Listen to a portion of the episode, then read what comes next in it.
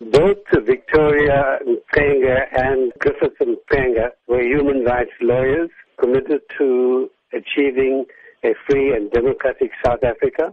I knew both of them. I worked with them in trials, especially with Victoria Mxenge in the 1985 Pietermaritzburg UDF trial. In terms of the Mxenge legacy, what do you believe are some of the lessons that can be taken from them for South Africans today? Both of them committed their entire lives and their careers in the cause of human rights. Both members of the African National Congress, they were committed to non-racialism. Both of them were assassinated. And I think if there's any lesson to be learned from people who made this extreme sacrifice, it would be both Victoria and Griffith and Mxenge.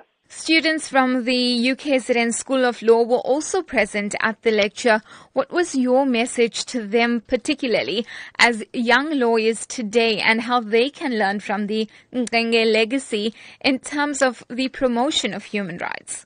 They have a huge responsibility. They need to know that just being a good man or a woman is not good enough. They need to be good citizens. They need to learn from the history of the struggle and the present disjuncture between government and the voting republic. The responsibility on them is more than ever before to ensure that we guard all the values through the struggle years. You will also be conferred with an honorary degree by the University of KwaZulu-Natal. How do you feel about this? Naturally, I'm very elated at the conferment of the degree. You may recall or you may not know that uh, I boycotted all the graduation ceremonies in the years in which I graduated because of the segregated nature of the graduation ceremony. My activist years were focused at the university. In fact, I cut my political teeth at the University of Natal.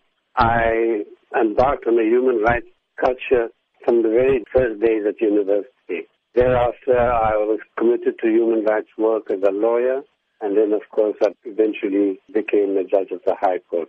So then really a sense of coming full circle of getting this honorary degree from UKZN under a democratic South Africa. That's right. Yes, at the ripe old age of 81.